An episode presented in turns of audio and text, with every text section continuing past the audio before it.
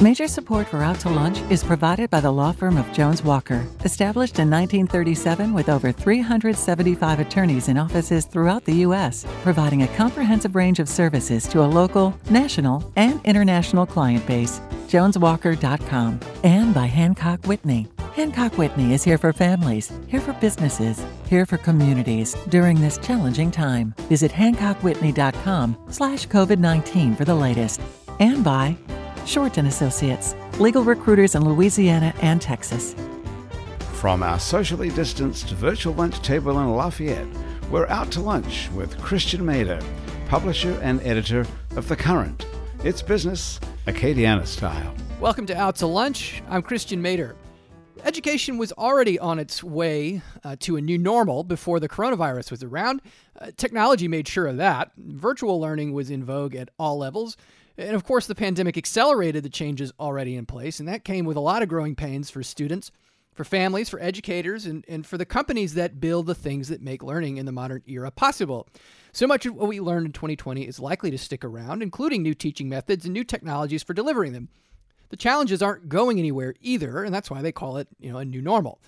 Well, the new normal is precisely where my guests today are doing business. Um, on that note, after school programming is going through a sea change these days. Uh, Allison Brandon, founder of Wonderland Performing Arts, uh, can attest to that. Wonderland's bread and butter is classes in the arts with a specialty in stagecraft. And recently, Wonderland has switched to virtual programming, uh, connecting kids and parents with top flight talent uh, over video platforms.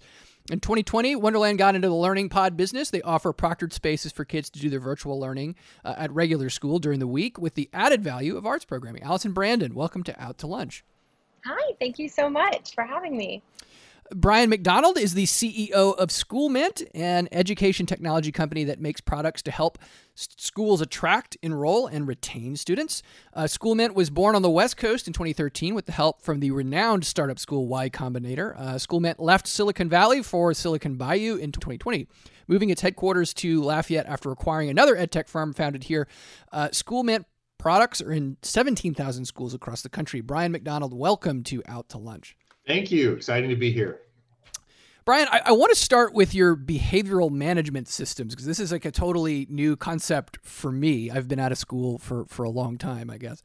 Uh, so when I read about Hero Ready and Hero Rise, I, I got to say I got this sort of big brother kind of picture in my head. You know, these are technologies that help schools uh, set behavioral expectations, track tardiness, reward good behavior. And so I could imagine, you know, people hearing about this stuff for the first time and thinking, well, that seems like a cold way to deal with kids, right?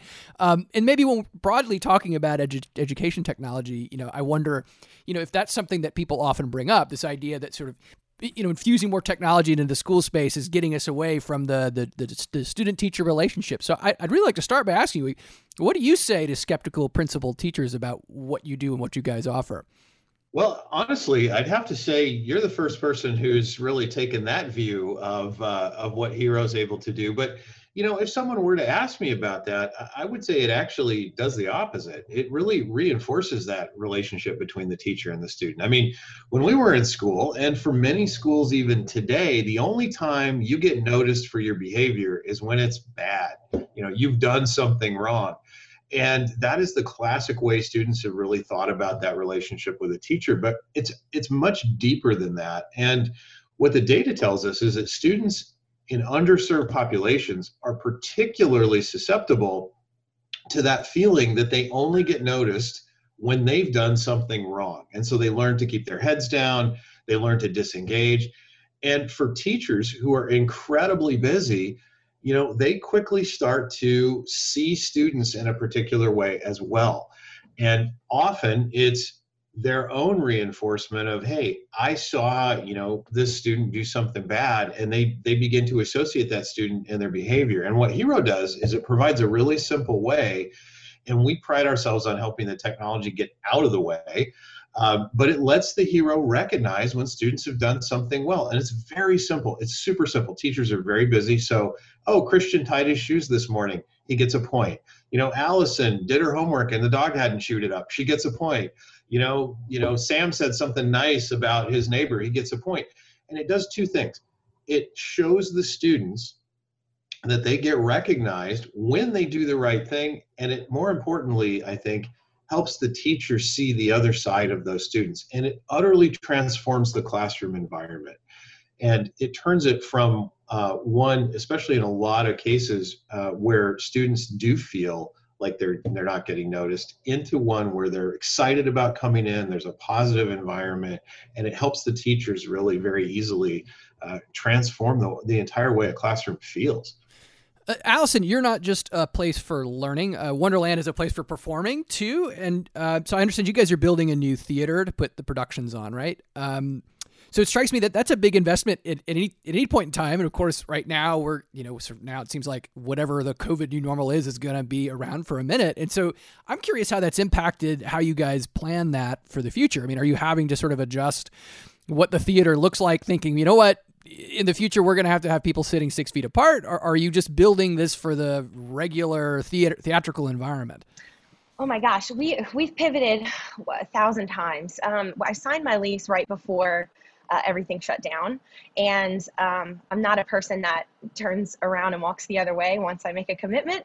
So, um, you know, we've just, we've kind of taken this time of, of rest to reevaluate everything and get a lot of really good systems in place. We are building a new facility that is complete with um, new studios and also a performance space. And we're going into that with the mind frame that no, it's not going to seat as many people as it could right away, but we have virtual streaming ticketing options so that we can seat less people in the space and then also sell tickets virtually. And that will that will always be there. Um, that's going to always be an option. Um, even, you know, when hopefully the world is healthy again and we can fit all 166 seats in the space, um, we, we can still sell tickets to an aunt or an uncle who lives out of state or, or maybe is ill at home but still wants to watch their kid perform on stage. And we're looking forward to um, serving the community with adult theater programming uh, in the future as well. So we're excited about it. Um, yes, it's it's been a big challenge, but um, we're just we're super excited to bring this to Lafayette.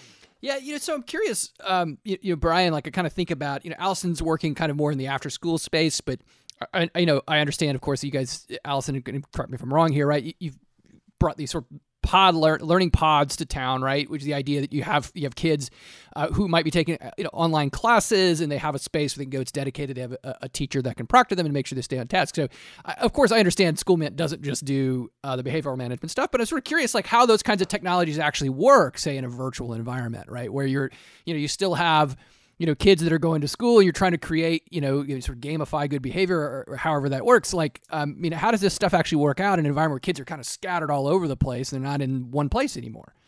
Yeah it's a great question. Um, we've seen the the enrollment side of our business actually growing. Um, so we are the leader in, in providing online enrollment solutions. And so um, it, it, could include after school programs, you know, where parents need to enroll their students in those programs. We support that entire process. We let the parents do it online, generally from their mobile devices. They can enroll, they can submit all the information they need. If there's a residency document they need to prove or a utility bill they need to upload. Um, and in the coronavirus environment, not very many people think walking down to a physical school or a program location and filling out a piece of paper face to face is is a great idea. And so we've really seen a lot of customers asking for help trying to take those processes online. Yeah, I mean, uh, so it, it feels like in a lot of ways, it, you know, a lot of what we're all sort of dealing with here, and I, and I think you could say this basically in any sector when it comes to the pandemic and however this is going to work out. Like a lot of the changes were already there. I mean, you know, Allison, Brian, both of you. I mean, I kind of like to put that question to you. I mean, before all of this stuff started happening, if I could put it so simply as that, um, what was what, what kind of changes were you really looking out for, right? That that you felt like you had to be on top of to, to survive. Allison, I'd like to start with you. I feel like I've got shoved back into grad school, like learning all this technology. I mean, we were, you know, of course, using Facebook and a, and a software system to enroll and everything like that. We have technology, but we're live theater artists. So everything that we did prior to the pandemic was was live. It was in person, and it really wasn't online. So um, at the end of the the spring, well, in March, um, we were looking toward our showcase in May, and we had three spring shows. We had Charlotte's Web, Aladdin Kids, and an original show that our kids and teachers had written together. So we had four shows that we weren't going to be able to perform unless we figured out how to do them online. So we actually um, discovered, we went through a lot of different technology and we discovered what worked and what didn't work. You can't sing on Zoom. So we had to teach our kids basically how to make music videos from home where they recorded their voices on a separate device and then videoed themselves and lighting and camera angles, all that stuff. And we made movies. Um, it was, it was a huge challenge. And then moving into the summer. You know, we didn't do our summer camps. Um, we were just focusing on the future and on this new facility. And now that, you know, we're in the fall, um, we're still pivoting. We're slowly moving back into in person. Uh, our performers are about to perform outdoors at Parc International with masks on. We've been rehearsing very carefully, um, small casts, small groups of people. Um, just making sure that we're following all those protocols. Uh, and as far as the pods go, um, that was a temporary uh, call to action. Uh, I felt like our community really was suffering and needed a place to send their kids. If uh, working parents, you know, couldn't stay at home with their kids and their kids needed help getting through their homework, we wanted to provide a safe place for them to come, get their work done, and also give them some creativity and some outlets for their their minds.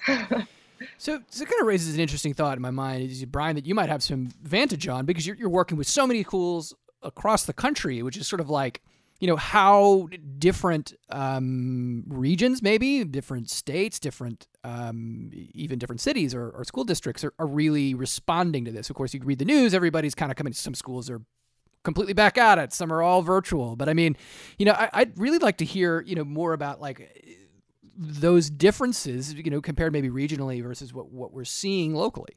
Sure. So I mean, we could talk for hours about what's happening in schools, but the, the short answer is there are definitely regional differences. And some of that is based on government guidelines uh, in those areas. And some of it's based on, you know, what's happening. Um, and some of that changes week to week. You know, I think we're all unfortunately watching, you know, the second or third, I don't know which count, uh, wave of, of COVID is increasing again. Um, and that is having an impact on some states more than others.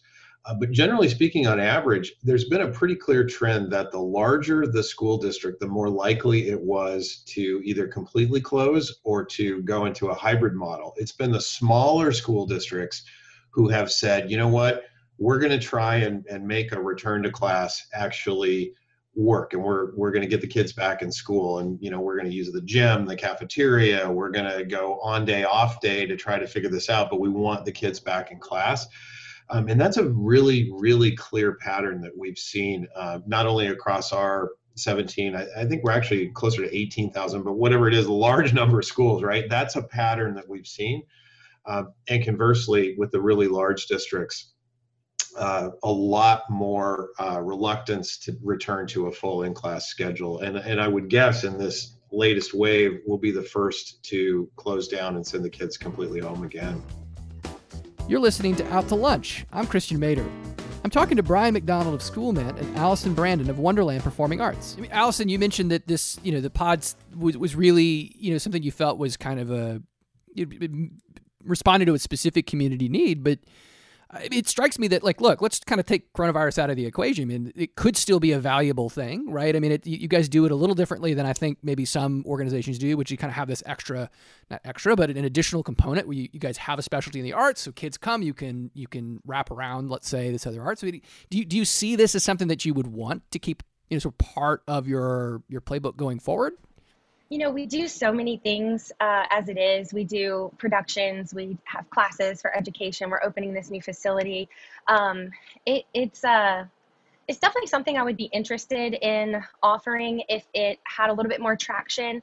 What happened was we had a certain number of students sign up, and then slowly but surely they started trickling back into going to school full time. So we just really didn't have the numbers we needed to sustain it and keep it going after this first nine weeks. Um, so you know, it's it's it's a it's a numbers game, um, and and it just we we felt like we rose to that occasion, and we were there for people um, in that time of need, and then slowly but surely it just kind of trickled off, and uh, all the kids went back to school, and maybe now we're seeing that that wasn't such a great idea. Um, but we just we don't have the children here at the moment, and and we haven't we haven't really heard from the too many parents that they would be interested in continuing. So that's kind of raises an interesting question, right? Which is that we don't know by and large what the world's going to look like in six months, which I guess was true before uh, all of this. But um, I mean, it does strike me that like, look, we're all trying to make plans. I mean, so so in in your businesses, I mean you know, especially in the school industry, right, where you're where we are seeing this sort of push and pull constantly, right? You know, okay, well, we're going to go hybrid, we're going to go all the way virtual, we're going to take the kids out of school, we're going to shut down schools, right? I mean, how do you bake that into your strategic planning year to year, or even can you?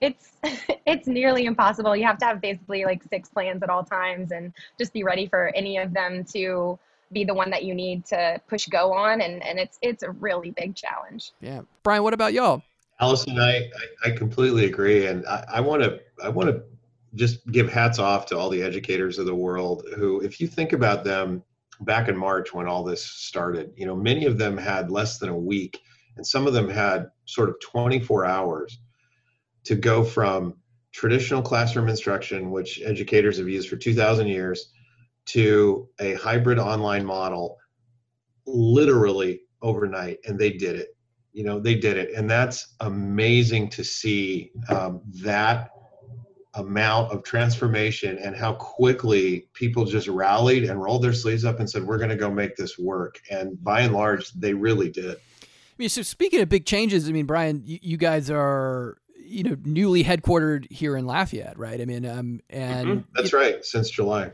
So, and you know, one thing that that I, I recall, and it seemed like to some extent, depending on which which article you were reading, right? There was this, you know, the beginning of the pandemic, this idea that people like your company, right, were, were leaving big urban centers and moving to the, the rest of the country, or you know, the, we've changed the nature of work. Um, but it seems like your decision to move here really had nothing to do with that. Um, but I, guess I'd want to talk a little bit about you know that transition, right? I mean, coming out of you know San Francisco, the heart of Silicon Valley, the idea like that's where all the investment is, and you come to a market like Lafayette, which like, like I'm born and raised here, love this place, but I mean it's not necessarily crawling with billionaires. I mean, what? How has that transition well, I haven't been changed that, so I...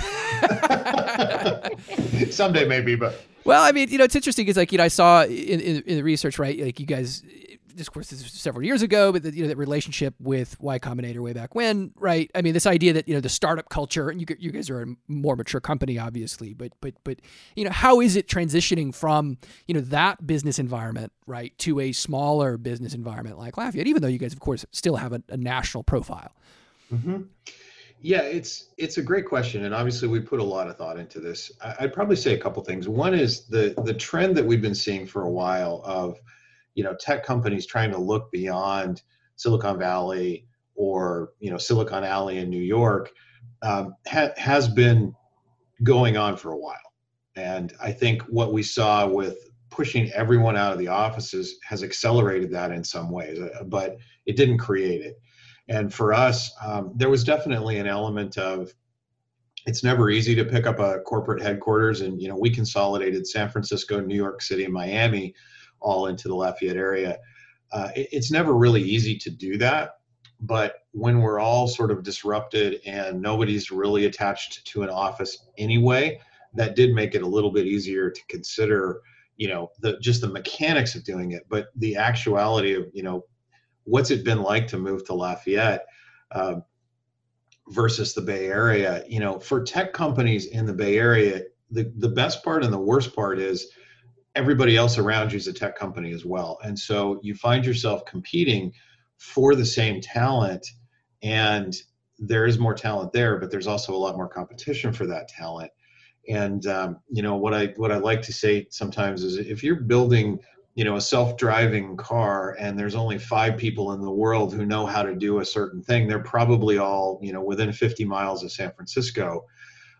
But when you're doing a lot of other things, that don't necessarily require that level of specialization, there are lots and lots of really amazing people all around the country, including here in Lafayette. And it's a shame not to be able to take advantage of those folks. And Lafayette uh, has a lot more to offer than sometimes people give it credit for. But there's an amazing pool of talent here, some really, really great people who love the area and don't want to leave, but they want to have a career. And so we're excited to be able to tap into that. So I do want to change things up a little bit. Um, so this is a segment I, I, generally call the job I almost had, right? And the idea is that like there's that inflection point they've all reached in our lives where like, you know, there's what the poem says, right? You know, I took the road less traveled by or whatever it is. So you, you could have hit the fork in the road. You could have gone left. You could have gone right. You chose whatever path it was and you ended up where you are. So, you know, I'm curious to hear from you guys. I mean, when you got to, what was that inflection point in your life and where else could you have gone, right? What other job would I be interviewing you about today had you chosen another world? So, Allison, what, what would that point in your life be for you? I have been so many things. I have I've been a cookie baker and decorator. I have made jewelry. I have worked at a cemetery and funeral plot planning corporation. I don't even know how I got to that. that was a temp job, and I didn't even know where I was going when I arrived that day. Um, so that was fun and uh, but but mainly um, I got back into teaching. I taught for a private dance studio, taught for Lafayette Parish, and I just love love love teaching. I think the fork in the road moment for me was I was teaching full time for Lafayette Parish, but I also had this little side class once a week, and it was growing very quickly. And I made this decision to um, not continue teaching full time and to just go headfirst into opening up my own studio. So um, I guess I'd still be a full time teacher had I not done that. So you'd still be in education. Yeah. Yeah. yeah of course. Yeah. Brian, what about you? Same story. I didn't make the jewelry, but I, I was a middle school math and science teacher. And I was always fascinated with technology. And generally in schools, when you teach something like technology, it's called the specials, you know, so music, band, you know, those are those are special subjects. And so I was doing middle school math and science and technology, um, and and rose up from the classroom into district administration. But back in in 1998, I came across a tiny little startup company with two and a half employees that was really transforming a student information system and putting it on the web. And I just thought that was the coolest thing. And you know, became one of the first handful of customers to to roll it out and realized like I was getting more and more excited about that and evangelizing that than you know than what I, my day job was. And so i ended up you know becoming one of the first employees of that company and you know launched my my trajectory in in ed tech. But had that not happened uh, i'm sure i would be a district um, you know technology administrator. I think that speaks to the idea that most people get into education one way or another right? Because this is what they want to do. I think rarely it seems to me that people like well, it's just a job. Like that's the thing that it was. There was a job availability, so I got into teaching. Right? I mean, like people doing you know radio hosting or something to that effect.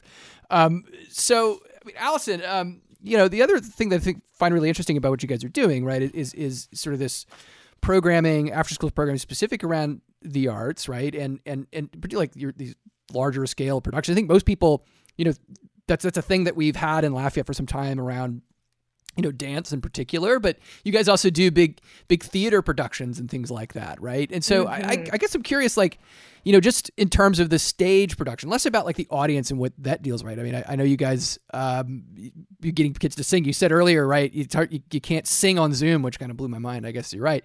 You know I, so is that right. true? Right it cannot. What happens? What what's wrong with I singing can't do it anywhere work. so zoom or not zoom doesn't really matter. it, it, it gets really you didn't try it. No, we've tried. um, it gets really choppy. There's a delay. Um, you can't you can't like play music and then have people sing along. There's, and I think Zoom is improving that tech. Possibly there's some apps out there that you can sort of use. But the the best thing to do if you're gonna like make a movie uh, for kids is to have them film it separately and then have them record their voices separately and send all that in as files and then you stack it. It's a lot it's a lot of uh, a lot of extra work, but um, right. We love it. We love the kids. Um, I, I think you asked a few questions in there. Um, it's the habit. I'm trying to I'm trying to backtrack. so maybe, maybe the maybe the simplest way to ask the question is like, I mean, what does it look like to stage a production in this way, right? I mean, I'm just imagining when I was in a high school play, and you know, getting together and trying to make this this work, and then you know, there are considerations of the stage itself. I mean, like, are you having to do the stage blocking where the kids can't come in from six feet apart? It's a great excuse not to have to do the stage yeah. kiss when you're like 12, is what I'm imagining. um, you know, I mean, so we, what, what yeah. have you had to do with that? We are, we, we actually have tape on the floor, we have numbers, and basically, if it's like your line, you have to like switch tape spots with someone, come down stage, say your line really use your body in a big way to tell the story. We're trying to convey that to the kids. Like these these small motions are not going to cut it because we're performing outside in a very big area. So we're we're teaching them about Greek theater and how you know in the original days of theater uh, in these huge amphitheaters on the side of a mountain you'd have thousands of people in the audience and your your back row would be almost a mile away from you. And you have to use your body to tell your story. You can't rely on just little nuances like an eyebrow lift. You have to really go big. And you know in normal circumstances that would just be bad acting. But for this we have to do it. Um, so you know it's just it's just trying to find different techniques and ways to explain it to them. And um, they're just happy to be doing something. They'll take anything. and so we're uh yeah, we're we're hitting a lot of chats. It's um at least we have our work in some capacity, which we've really missed. So, so Brian, I got to think, you know, in, in, in, anyone who's working in innovation is also looking at everything around them as a as an opportunity, right? I mean, is there something that you guys are seeing in terms of this space? It's like, okay, well, this is a this is a new opportunity for us to to move into this side of ed tech that maybe we hadn't been in, or or to to fill a gap that you know, to an extent, the pandemic has really like shined lights right into gaps that already existed. I mean, are you guys seeing new opportunities for innovation within your own company there? All the time, and you know, we've always we've always tried to listen to customers and, and help them solve their problems. And so, really, a lot of our innovation is driven from listening to their requests. And you know, one specific example are what I would label as uh, COVID health checks. So a lot of the schools that have returned to class um, they literally have a form, and every single day that a student is going to go back to class, they have to say, you know, are you feeling sick? Do you have a temperature? Has anybody in your family been, you know, diagnosed with uh, with coronavirus, et cetera, et cetera? Every day. Now think about the management of that paperwork. And so, you know, we've been able to take a form and automate that so that every night, you know, parents get that form and they can just fill it out on their phone and their kids are ready to go to school and we help the schools see you know which parents haven't filled that out yet and it's just it's trying to take a tremendous amount of paperwork off of their plates and, and that's just one specific example of what we've been trying to do to help out uh, our customers yeah i mean it sounds like both of you guys are are in positions where you're you're able to respond at least you know adeptly, which is important, right? In these times, of course, that's important regardless. I mean, I think you know most people in business would recognize that adaptation mm-hmm. is ninety percent of the game, and so uh, you know it's great to hear that both of you guys are finding success with that. Um, Allison and Brian, it was great having you both on the show. Thanks for joining me on Out to Lunch Acadiana. Thanks. Thank you so Thanks much. Thanks for having us. My guests on Out to Lunch Acadiana today have been Allison Brandon of Wonderland Performing Arts and Brian McDonald of Schoolmint. We edited this show to fit into the time slot here on KRVS, and you can hear our unedited conversation and find out more about Allison and Brian and their companies by listening to the Out to Lunch Acadiana podcast, which you can find anywhere you get podcasts and on our website. It's acadiana.com. If you want to know what we look like, you can find photos from this show on itsacadiana.com and on our Out to Lunch Acadiana social media. These photos were taken by Jill LaFleur, and you can find more of her work at lafleurphoto.com. Out to Lunch Acadiana is a production of INO Broadcasting for itsacadiana.com and KRVS 88.7 FM. The producer of our show is Grant Morris. Our technical producer is Eric Merle. Our associate producer is Molly Richard. Our researcher is Maggie Mendel. I'm Christian Mader, editor of The Current, Lafayette's nonprofit source for local news. To find out what matters in Lafayette, check out thecurrentla.com and sign up for our newsletters. I'll see you here again next time around our virtual lunch table for more business Acadiana style on Out to Lunch Acadiana. Bye bye. Major support for Out to Lunch is provided by the law firm of Jones Walker, established in 1937 with over 375 attorneys in offices throughout the U.S., providing a comprehensive range of services to a local, national, and international client base. JonesWalker.com. And by Hancock Whitney. Hancock Whitney is here for families, here for businesses, here for communities during this challenging time. Visit HancockWhitney.com slash COVID-19 for the latest. And by Short and Associates, legal recruiters in Louisiana and Texas. And by Basics Swim and Gym and Basics Underneath Fine Lingerie. The It's New Orleans Happy Hour podcast. Mitchell Foreman wrote and performs all the music on Out to Lunch. You can hear Mitchell's music anywhere great jazz is sold or streamed and at mitchellforeman.com.